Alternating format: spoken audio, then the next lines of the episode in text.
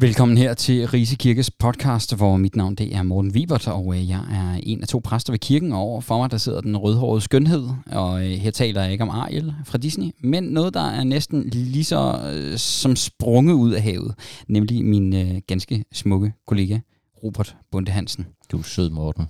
Tak. Tak. Jeg prøver sådan at forny den fra gang til gang, kan du høre. Du, du er altid sød og smuk. Jeg, jeg, kan ikke helt, jeg kan ikke helt sige, at du synger ligesom øh, Sissel Kjørkebø. Nej, det er Mm, øh, ikke helt. Nej, men det, det er også okay. Men ellers ligner jeg Ariel. Øh, ja, især skægget. Mm. Ja, vi skal fortsætte vores øh, rate ned gennem kirkehistorien, og øh, sidste gang der havde vi lidt om øh, sådan reformationen og begyndelsen på den. Vi havde om øh, Jan Hus øh, fra Tjekkiet, vi havde om, at han blev brændt på bålet, vi havde om øh, bogtrykkerkunsten, der kommer ind ved Gutenberg i 1453. Vi har historien om Luther, der blev født i 1483. I øvrigt, så fik vi slet ikke nævnt. Jo, vi fik nævnt hans fødselsdag, Mm. men han blev født den 10. november, og så blev han Ja. døbt den 11. november Det gør han. og han er opkaldt efter Martin af Tours. Ja.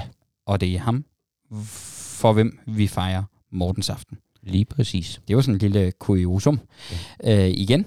Og øh, så, øh, så er det samtidig også, man kan sige, at han, han blev født lige til Mortens aften, øh, Mm. og døbt Mortens dag, Mm. øh, og derfor så blev han kaldt Martin. Lige præcis. Man fik jo tit øh, navn efter den helgen, på hvis dag man var født. Ja, det var simpelthen fantastisk. Det, det var nemt. Så nemt, ja. Øh, og øh, så kom vi ligesom op gennem tiden, og vi fik en reformation i f- 1517 med de øh, 95 teser og afladshandlen osv. Og så er vi egentlig bare på en lille fortsættelse der. Vi har lovet sidste gang, at det her afsnit kom til at handle lidt mere om reformationen i Danmark, og øh, hvilke konsekvenser det havde. Og de her udsendelser, de bliver jo skabt ved, at vi sidder på et kontor.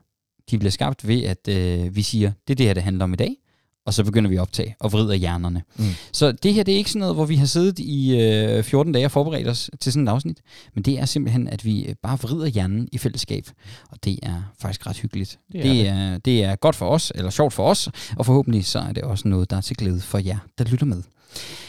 Vi skal begynde på reformationen i Danmark, og øh, min kære Robert ven, øh, vi har, øh, vi nævnte sidste gang Christian den 3 Ja. som øh, bliver konge i Danmark, men som inden han bliver konge, så er han hertug Christian Mm. af øh, Slesvig øh, Holsten. Lige præcis. Og, øh, og han er med i Worms, hvor Luther han er kaldt ind til øh, rigsdagen i 1521 og øh, skal forsvare sig selv, og der der sidder han, øh, Christian 3. og bliver totalt optændt af øh, inspirationen fra Luther. Mm. Den her evangeliske tro, som bare rammer Christian den 3. Uh, vi skal lige huske, at Christian den 3. ikke er forvekslet med Christian den 2. Nej, Christian den 2. er også ham, der bliver kaldt Christian Tyrann. det er ham med det stokholmske blodbad. Det er det nemlig. Der Mm. røg hovedet på en hel masse mennesker og sådan noget. Og øh, det, øh, det, de to skal man ikke lige blande sammen. Nej. Så det er hertug Christian. Han er fra Sønderjylland, som vi kender det i dag. Mm. Og øh, så øh, er han en af den, sådan den første, der sådan i Danmark rigtig gør noget ved det reformatoriske. Ja, han, øh, han får jo indført øh, ret hurtigt øh, reformatorisk øh, gudstjeneste, øh, og, og får lagt øh, hele, hele, hele gudstjenesten bliver lagt om. Man går over til at prædike på dansk, og øh, øh, gudstjenestesproget bliver dansk osv. Og han får lavet øh, de nok så kendte Haderslev-artikler, øh, som er nogle øh, ja, artikler, sådan et lille kort regelprogram for, øh, hvor den gudstjeneste skal køre nu, hvor vi er gået over fra katolsk tro til øh, øh, evangelisk tro, som man kalder det, eller evangelisk-luthersk. Øh, til at gøre det, der får han hjælp af en af Luthers øh, medarbejdere, øh, Bugenhagen, øh, som bliver sendt op for at hjælpe ham med at, at sørge for, at det går rigtigt til. Johannes Bugenhagen. Johannes Bugenhagen, ja. Ja, og Bugenhagen, han har jo været i skole ved øh, Luther, Mm. og fulgt med Luther og så videre. Øh, og og så, så har vi jo ligesom allerede, det vil sige i 1523, Mm. mener jeg, havde slået artiklerne fra. Øh, allerede der, der har vi sådan de reformatoriske første træk heroppe i, øh, i Danmark og i Sønderjylland. Og man kan sige, at han indførte det jo som, del, altså som noget, der skal gælde i, i hans områder. Ja. Det, er jo, det er jo det her med, at tingene er delt op i hertugdømmer og sådan noget. Ja. Øh, og, og det er jo lidt noget andet, end vi kender i dag. Men, men øh, man kan bare sige, at øh, det gælder for nogle af kommunerne og ikke andre. Eller regionerne. Ja, ja altså man kan sige, at det enkelte hertugdømme har en meget stor grad af selvstændighed eller frihed ja. i forhold til centralregeringen eller kongen. Ja, lige præcis. Øh, lidt ligesom man kender fra nogle lande i dag. Ja, lige præcis. Ja, og, og det betyder så, at Christian 3. han sætter ligesom gang i alt det hele. Det her det er jo på et tidspunkt, hvor Luther han har, øh, han har udgivet øh, den nye tyske messe, men på latin. Øh, stadigvæk på latin. Mm. Og først i 1526, der kommer så Deutsche Messe, som så er hans øh, tyske udgave af øh, af gudstjenesten. Ja. Det, det er mere eller mindre det samme, bare på, på modersmålet. Ja. Og det er ligesom der, vi har en stor udvikling i reformationen. Det handler lige præcis om den sproglige udvikling fra at være noget, hvor folk de mødte op i kirken, uden helt at vide, hvad der blev sagt. Mm. Uden helt at forstå det. Og så er det meget muligt, at der er nogen, der vil beskylde nogle præster for at tale sådan, at de ikke forstår det. Mm. Men dengang, der tror jeg faktisk, det var sådan lidt mere øh, øh, reelt, mm. eller hvad man nu kan kalde det. Fordi det var på latin, og det ja. forstod man faktisk ikke som menigmand. Øh, og øh, det hele blev holdt på latin, og så var man ligesom øh, sat lidt tilbage der. Så du stod og hørte noget, som du ikke helt vidste, hvad gik ud på. Og så gik du hjem igen. Ja, ja, man kan sige, at det, det viser jo også en meget stor forskel mellem en katolsk, romersk-katolsk måde at opfatte gudstjenesten på, og så på en øh, evangelisk-luthersk. Øh, man har i den katolske kirke, det tror jeg godt, jeg kan sige helt nøgtern, uden at det er for at genere nogen, der har man mere et element af tempelreligion det, det, der foregår op i kirken, det skal sådan set ske, uanset om der er nogen, der er med eller ej. Hvis øh, der ikke kommer nogen til gudstjeneste i en katolsk kirke, så vil præsten stadigvæk øh, køre øh, gudstjenesten igennem. Herhjemme, hvis der ikke kommer nogen til gudstjeneste, det sker heldigvis ikke så tit, men hvis det sker, jamen, så er der ikke gudstjeneste den dag, fordi vi, vi står ikke og, og kører en gudstjeneste bare for at køre den. Mm. Mm. Nej, lige præcis. Øh, faktisk så, så øh, Ja, man, man har jo missefald. Det er jo det, det, ja. det går over jo. Men ellers så har jeg faktisk hørt, at øh, nogle steder, så øh, skal man i det mindste lige ind og så læse øh, evangelieteksten. Øh, okay, øh, så, ja. ja. ja. Så det, men det, det er nemt korrekt. Øh, og vi har noget omkring det der sprog og så videre. Igen, det bliver nemt lige pludselig også for for eksempel Luther at udgive ting på modersmålet, fordi at øh, man får bogtrykkerkunsten. Mm. Det var det, vi kom fra sidste gang med, at bogtrykkerkunsten var med til at lægge kimen til reformationen, fordi at du lige pludselig kunne udbrede øh, de skrifter, du gerne ville have ud, mm. på en meget nemmere måde end tidligere, hvor munkene de skulle sidde og øh, stille og roligt skrive over. Ja, ja, og også det, at man er begyndt at producere papir i Europa, det skal man jo heller ikke underkende. Det hjælper også på det. Ja, før der var det jo pergament, og pergament det er jo øh, fra, fra, fra kalveskin, og det er jo ikke, øh, så, så mange producerer man alligevel ikke. Øh, men papir, det, det er jo sådan noget træmasse. Øh, det gør det noget billigere. Ja, lige præcis. Øh, jamen Robert, hvad, hvad er der så om, øh, hvad er det så, hvis vi så går, går videre? Vi har jo øh, Odense møder i 1526, 1527 her i Danmark. Mm. Øh, også noget, øh, kan man sige, øh, vi er derude af. Men vi har også når det, når der sådan udspiller sig i Danmark, så har vi jo også øh, i en periode der omkring 1500-tallet, hvor der er forskellige mm. øh, konger. Der, vi har noget Frederik, vi har noget Christian den anden, vi har mm. noget øh, Christian 3. Mm. Alt det her, det kommer ligesom i spil. Vi har, øh, vi har hvad hedder det? Øh, øh Skibbe Clement. Ja, Skibbe Clement, ja. Øh, vi, har, vi har oprøret der. Mm. Altså, man, man, man har jo forskellige øh, magtcentre, om man vil, i, i Danmark. Vi har jo dels øh, Christian, Hertug Christian, altså den senere Christian den 3., der sidder over hele Slesvig og Holsten. Det er jo et ret stort område, øh, som er, er, er meget øh, pro-evangelisk, pro-luthersk.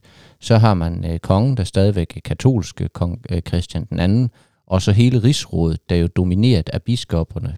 Øh, rigsrådet i i dag vil man vel kalde det parlamentet eller folketinget. Det er nogle af rigets mægtigste mænd, og det er domineret af biskopper, og de er stærkt pro-katolske.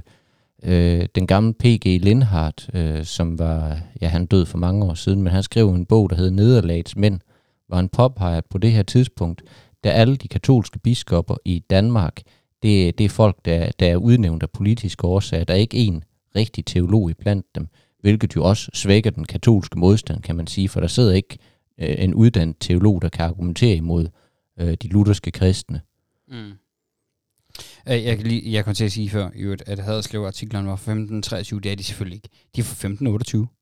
Det er det, de er. Ja, der var, det, øh, det er altid godt lige at rense i sit hoved og, og øh, omkring sig liggende bøger, fordi der var et eller andet, der ikke stemte mm. i forhold til min øh, tidsregning. Mm. Så det passer nemlig med, at øh, vi jo lige præcis har fået Luther til at lave et Deutsche Messe, mm. og lige pludselig så begynder vi. Øh, det, det kan også siges, at øh, Herzog Christian, han begynder i Danmark reformationen øh, på sit eget område hernede omkring mm. øh, Haderslev mm. og så videre. Og så udbreder han den stille og roligt. Og der, der bliver noget på styr der, og lidt mm. kaos og sådan noget. Men, mm. men beslutningen bliver faktisk rundt omkring fra, at han kan fortsætte sin reformation øh, lokalt heroppe. Mm. Og det får han jo faktisk lov til. Ja. Han bliver jo så senere konge, og øh, i 1536, mm. der får vi jo så udrullet reformationen i Danmark sådan mm. for alvor. Det er der, hvor vi officielt siger, at reformationen i Danmark fandt sted. Ja. Hvor, hvad skete der der? Jamen, jamen øh, det der sker, det er jo, at øh, Christian han bliver konge. Øh, og det skal også lige tilføjes, at der er jo flere andre byer også uden for hans område, Slesvig-Holsten. Øh, jeg mener blandt andet Viborg, de har jo sådan på egen hånd sådan ja. vedtaget, at, at vi vil også være lutherske kristne. Ja. Øh, og man, man, man kan sige, at i dag der er vi vant til, at kirken og staten, de kører måske, selvom de har et vist samspil, så, så, øh, så, så kører de lidt hver for sig det er der jo ikke tale om her. Det er simpelthen kongen, der går ind og dikterer, at nu er det sådan, det skal være. Ja, og, og vi har jo øh, vi har forskellige beretninger fra, øh, fra reformationstiden. En af de kritiske over for, øh, over for reformationen, det er jo faktisk øh, Paul Helgesen. Mm. Øh, og, og han er jo lige præcis en, jeg tror det er ham, der skriver om det her med, at, at lutheriets gift sniger sig ind. Mm. Øh, det er i hvert fald øh, noget af det, der bliver skrevet som, som kritik. Øh, og øh, og det er jo noget af det, man kæmper med, og, og det er jo blandt andet, fordi man får de her lokale beslutninger rundt omkring, for eksempel ja. Haderslev, Viborg og sådan noget. Mm. Øh, og det er jo de lokale beslutninger, som lige pludselig øh, når op igennem væ- øh, statsvæsenet, og som rammer et eller andet sted over København, en eller anden, der er sur, eller og nogen, der er sure rundt omkring. Mm. Der er også noget med måden, man gør det på, mm. at man øh, jager nogle munke ud af deres klostre, og og gøre nogle ting og sager, hvor man også tænker, det var ikke sådan vildt hensigtsmæssigt. Nej, nej, det er nogle gange, hvor det går lidt øh, voldsomt til. Ja, og også fordi det går lidt op i en magtkamp, mm. øh, også mellem, øh, mellem stat og kirke. Mm. Og vi skal jo heller ikke være blinde for, at ved reformationen, der vinder kongen. Det, nej, det er der overhovedet ikke nogen tvivl om.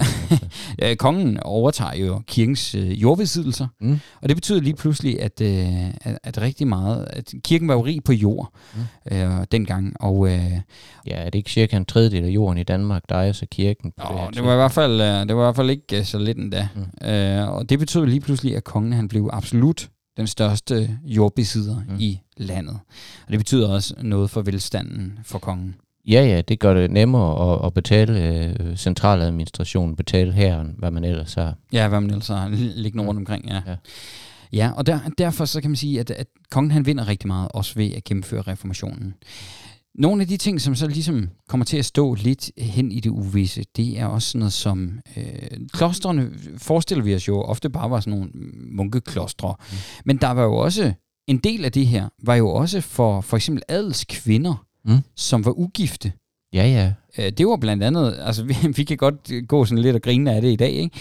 Men øh, hvis du er adelskvinde dengang, og ikke øh, lige blev gift sådan med det første, mm. så skulle du lave et eller andet. Ja. Og, og der var klostret en øh, god mulighed.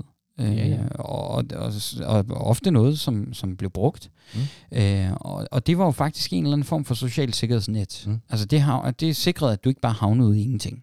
Jamen det er korrekt, og man kan også sige, at klostren drev jo også det, man øh, dengang havde i stedet for et hospitalsvæsen. De tog sig syge og sådan noget. Øh, efterhånden som klostren så overgår øh, enten til kongen, eller i nogle tilfælde til byerne, et, et bystyre, så øh, tit så skrives der ud af kongen, at øh, bystyret overtager det her kloster per den og den dato, dog med den, øh, det forbehold, at indtægterne fra jorden eller sådan noget, skal bruges til at opretholde det her hospitalsvæsen med. Det sker så ikke altid. Nej, og det var faktisk en af ankerne også fra, fra kirkens side. Mm. Det var, at man var faktisk opmærksom på, i forlængelse af reformationen her, at den opgave, som kirken tidligere havde haft omkring øh, sygehusvæsen og, og fattigforsorg osv., mm at den opgave, den skulle kongen påtage sig. Mm. Fordi kongen nød nu godt af den rigdom, som kirken havde haft. Mm. Og lige pludselig så var der ikke længere noget øh, sikkerhedsnet for de fattigste i samfundet. Og dermed betyder det også, at på en eller anden måde, så er kimen til øh, velfærdssamfundet, den allerførste lille bitte frø, Mm. bliver på en eller anden måde lagt der, fordi at noget af det her sundhedsvæsen bliver lagt ind under staten, Ja. og ikke kirken. Mm. Til gengæld så er kirken med til at forpligte staten på at opretholde det her hospitalsvæsen. Mm.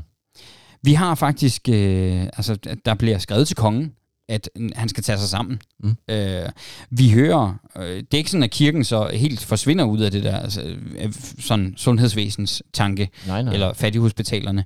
Det er trods alt begrænset, hvad man havde af lægekunst på den måde. Ja, ja, det er... Men det der med at tage sig af og give et måltidsmad og sådan noget, og, og kirken melder sig jo ikke ud af kampen. Nej, det, Men, men kirken melder sig bare ind på en anden måde. Mm. Mm. Præsterne skal stadigvæk ud og besøge fattighospitalerne. Mm. Mm. Uh, og Peter Pelagius, som er den første evangeliske, altså lutherske biskop på Sjælland, superintendent. superintendenten, Ja. ja. han, øh, han skriver faktisk på et tidspunkt, jeg tror, at han har fået at vide, at nogle af præsterne brød sig ikke om at komme ud til fattighospitalerne, fordi at folk de lugtede og var syge, og uha, det var noget forfærdeligt noget. Og, øh, og så skriver han rundt, at øh, hvis man skal ud, og man synes, at lugten den er lidt for stram, mm. så kan man med fordel tage et klæde op for næsen. Mm. Og så, at, vi har ikke nævnt mundbind på noget tidspunkt. Nej. Øh, men men det, øh, tanken var i hvert fald, at øh, hvis man synes, at øh, stanken den var lidt for stram ud på de der steder der, mm. så skulle man simpelthen ikke have en undskyldning for at øh, holde sig væk. Nej, man skulle, Man skulle faktisk bare se og komme afsted. Mm. Og man skulle ud og besøge de fattige, fordi at de fattige havde stadig brug for kirken. Mm. Og sådan var det. Lige præcis. Øh, han var en god mand, Peter det var, ja, ja, det er. Øh, og, og som sagt, han er den første lutherske biskop. Han skriver også øh, en bog, som faktisk er ganske fornøjelig, mm. nemlig øh, Visitatsbogen. Ja. Og Visitatsbogen er jo tænkt som sådan en vejlednings, øh, nærmest til øh, menighederne rundt omkring, til kirkerne, hvor man lige præcis får nogle af de der øh, små praktiske spørgsmål Mm. mm. afklaret. Der er sådan noget med, hvorfor er kirken indrettet, som den er. Og sådan.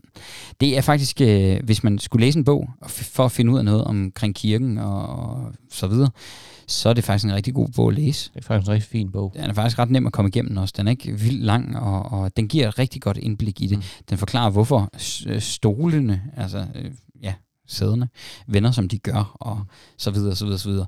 Der stod den praktiske vejledning i, at når der var dåb, så kom man jo nogle spande koldt vand i døbefonden, mm. men hvor han så blandt andet skriver, at man om vinteren med fordel kan komme en spand fuld varmt vand i, mm. fordi at øh, dåben er til, jeg tror han siger noget med, at det er til, øh, til sjælens frelse, og ikke til lægemets fordærv. Ja, det er så Øh, flot dansk, kunne man skrive dengang. Det er det nemlig. Og, øh, og det, er, det, det er faktisk nogle smukke tanker, og hvis man tænker over det, så er det ret klogt, fordi det var også nok med til at sænke børnedødeligheden lidt. Jo, jo, altså det, øh, Det skal man heller ikke være bleg for. der var jo ikke varme på kirkerne dengang. Heller ikke om vinteren. Nej, altså når man, det der med, når man lige skal slå isen af døbefonden for at få døbt barnet, Så, så, så, og barnet skal helt ned under. man, så kan det godt blive en kold fornøjelse. Ja, det kan det nemlig. Ja.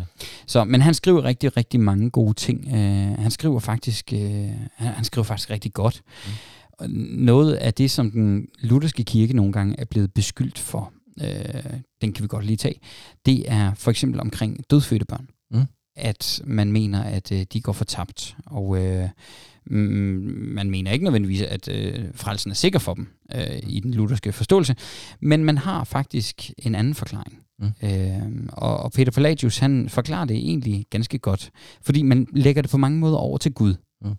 Man vælger at sige, øh, han, han skriver om det her med, med det dødfødte barn, at vi må tro på, at vi har en Gud, der er så stor, at han kan lade barnet blive døbt inde i sin moders liv, om det så skulle være i det eget blod. Mm. Øh, så stor skal tilliden til Gud være, for at han rent faktisk passer på de her børn. Mm.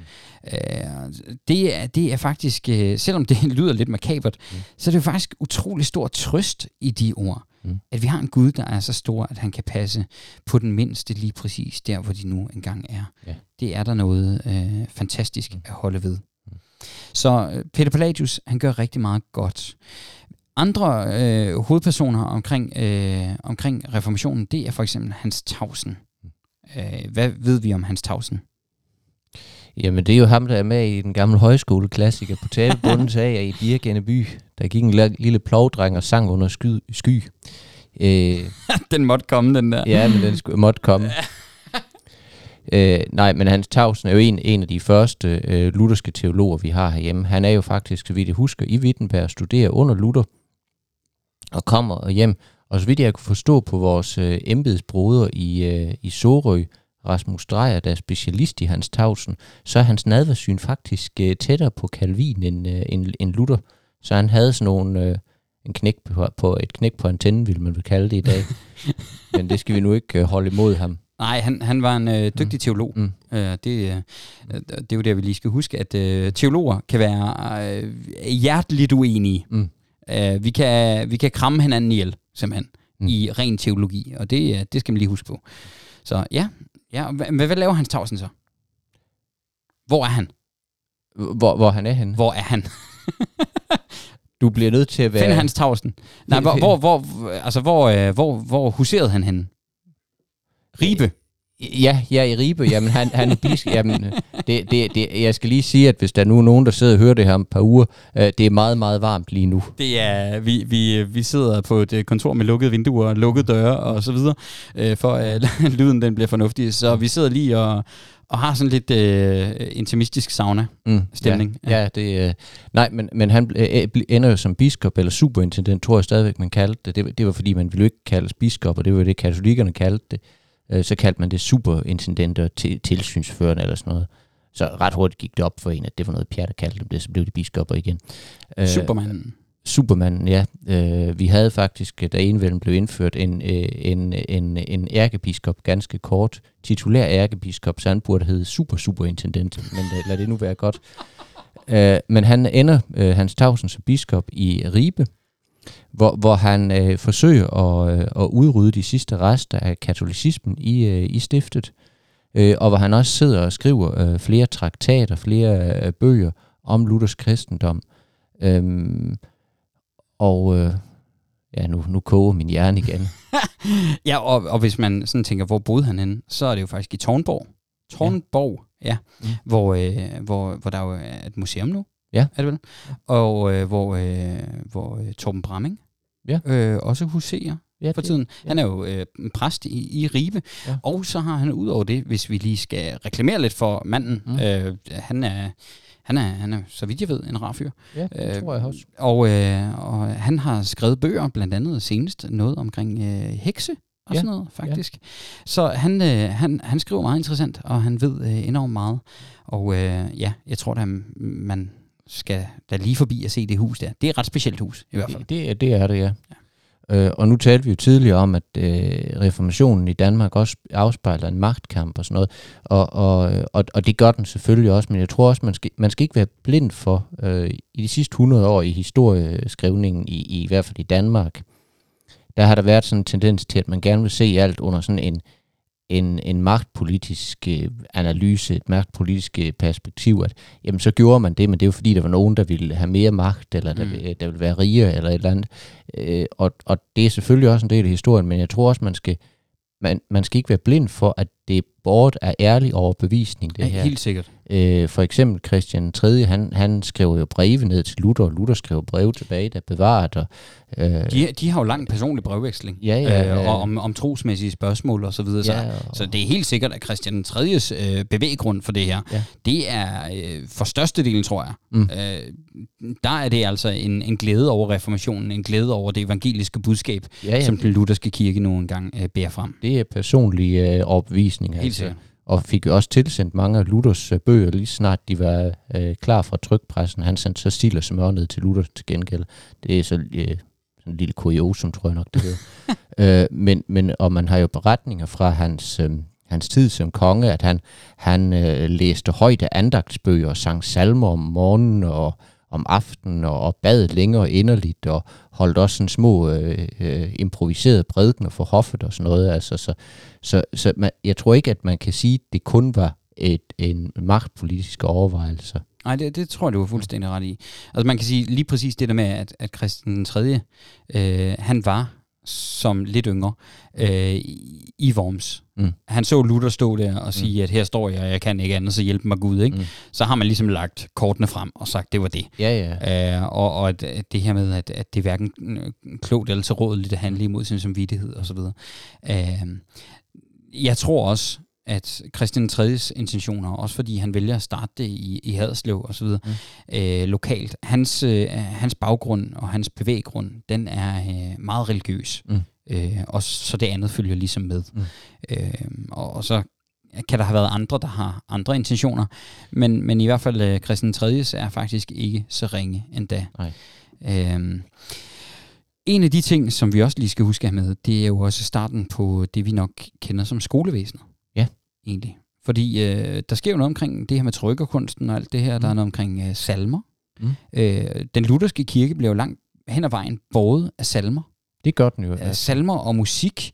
Og øh, jeg tror, at de fleste, øh, selv i dag, kender, hvor Gud han er så fast en borg, mm. for eksempel, som er en Luther-salme. Ja. Ein fest, der burgest du så godt. Mm.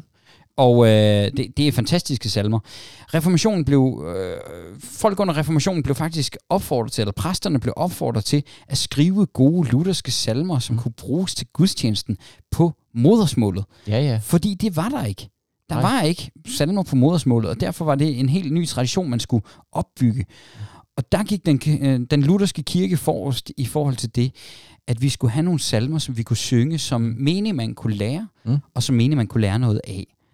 Og det er jo senere noget, som vi kommer hen i skolevæsenet, ja. at man skal lære salmevers og så videre. Det er jo også fordi, det er godt at lære noget, der rimer. I, I dag taler man jo gerne om, med små børn om, om rim og ramser og Halvdan Rasmussen og sådan noget, ja, ja. fordi det er godt mm. at lære noget, der rimer og ramser og mm. alt sådan noget. Ja. Øh, og det samme er det jo med, med salmerne. Jo, jo, altså man kan, man kan sige, øh, og, og i begyndelsen her, der er skolevæsenet jo også knyttet sammen med kirken. Tidligere, der, der var det jo degnen, der underviste øh, børnene. Det er det faktisk ret langt op i tiden. Ja, det er det jo øh, indtil en gang i 1900-årene i virkeligheden. Jo, ja, altså. starten af 1900-tallet vel? Ja, ja, ja, nogle steder tror jeg så det er sådan små, mindre øer, der tror jeg det er fortsat længere tid. Altså, ja. øh, I Martin A. Hansens Løgneren, der er det der stadigvæk Johannes Vig, han der degn og skolelærer. Så, så, så fik vi lige der... lidt fint kulturelt øh, kastet ind. ja, men, men, men det er der engang i 50'erne. Men ja, al, al, altså, man, man, man, man kan sige, øh, og en af grunden til, at man skulle lære de der øh, salmer, det var jo dels sådan til børnens opbyggelse, men det var også fordi, at når øh, læreren så havde undervist dem seks dage om ugen, så den syvende dag, der skulle de jo med hen i kirken, og der var jo ikke i begyndelsen salmebøgertal, så havde de lært ugens salmer uden af i løbet af, af ugen, så kunne de jo synge med som kor. Og det er faktisk det, som vi nok egentlig kender som starten på skolevæsenet, ja. øh, som vi øh, har det i dag. Der er sket lidt siden, tror jeg godt, man kan sige. Øh, de havde knap så mange handleplaner dengang. Ja, vi kalder det vel de gode gamle dage. ja, det, ja, det er et godt sted at starte det. Ja, øh, men, men det er det der med at sige, jamen, det vi kender i dag, har ofte sin rod tilbage i noget, som var engang. Mm. Øh, tingene står ikke bare alene efterladt i dag, men det er noget, der har udviklet sig. Øh, I dag kan man sige, at øh, eller, vi havde jo faktisk også, øh, jeg tror det var sådan 1800-tallet og sådan noget, der havde vi jo også, at det jo egentlig var staten, der skulle stå for sundhedsvæsenet stadigvæk. Ja. Men vi har jo også sådan noget som øh, Indre Mission, vi har øh, KFM og lignende, mm. som jo faktisk opretter steder hvor for, for svage, for syge, for, for de fattige, hvor de kan komme mm. også og få hjælp og så videre, i, mest i de større byer på det tidspunkt. Ja, ja. Øh, og lokalt ude, så havde man jo stadigvæk, øh, kirken var for eksempel der, hvor man, præsten havde ofte økonomien i forhold til fattigården og sådan noget. Jo, jo. Kirkerne drev fattigforsorgen i Danmark. Det var jo helt indtil, jeg tror det var 1907, at det blev lagt ind under. Ja, ja, ja jeg har i hvert fald siddet og læst om nogle af vores forgængere her i sovnet, som lige præcis har siddet mm. og skulle administrere fattigforsorgen og ja. så videre. Um, så der er, der er rigtig meget, som, uh, som kirken stadigvæk har holdt fast i, og som man stadigvæk har hjulpet til med. Mm. Øh, man kan sige, at det pædagogiske i kirken øh, har nogle gange været til at overse, men hvis, hvis du for eksempel går ind i en kirke og kigger på vægmalerier, mm. nogle kirker har jo sådan nogle meget spændende vægmalerier rundt omkring, eller generelt udsmykning i kirkerne. Mm. Øh, det, er ikke så, det er ikke så moderne her de sidste 100 år måske, men før det, der har man haft en masse udsmykning i kirkerne. Og det var blandt andet, fordi hvis du ikke lige kunne holde din koncentration, Mm. Så kunne du sidde og kigge rundt på væggene, og så kunne du da i det mindste stadigvæk få det helt grundlæggende med. Du kunne se øh, Jesus, der står ud af graven. Du kan mm. se ham måske helbrede en blind. Du kan... Mm.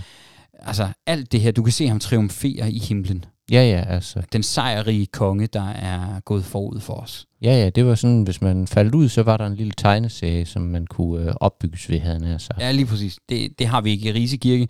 Øh, den har været brændt ned i øh, senest øh, 1893, mm. og øh, der, der er ingenting på de vægge. Nej, det er helt, helt hvidt. Men de er meget flot hvide, ja. Mm. Vi er ved at nå afslutningen, og øh, det betyder egentlig bare, at vi skal til at sige tak for nu. Det var sådan lige lidt om reformationen i Danmark, øh, kort fortalt, og lidt om de konsekvenser, som den har haft. Vi øh, vil bevæge os videre ud i det danske sommervejr, og øh, med ønsket om en rigtig, rigtig god dag. Og så vil vi ellers bare håbe på, at øh, I har nyt at lytte med. Skulle der være kommentarer, spørgsmål eller andet, så er I velkommen til at finde os enten på kirkens Facebook-side, øh, den hedder bare Rise Kirke, eller på risekirke.dk, hvor I så kan finde os under øh, kontaktoplysningerne der. Og øh, skriv endelig til os, hvis der måtte være noget, eller bare spørgsmål. Noget, I synes kunne være interessant, at vi kastede os over, mm. som havde med kirken at gøre, så er I i hvert fald rigtig, rigtig hjertelig velkommen. I hvert fald så vil vi sige tusind tak for nu, og øh, så vil vi egentlig bare ønske jer en øh, fortsat rigtig god dag. Moin.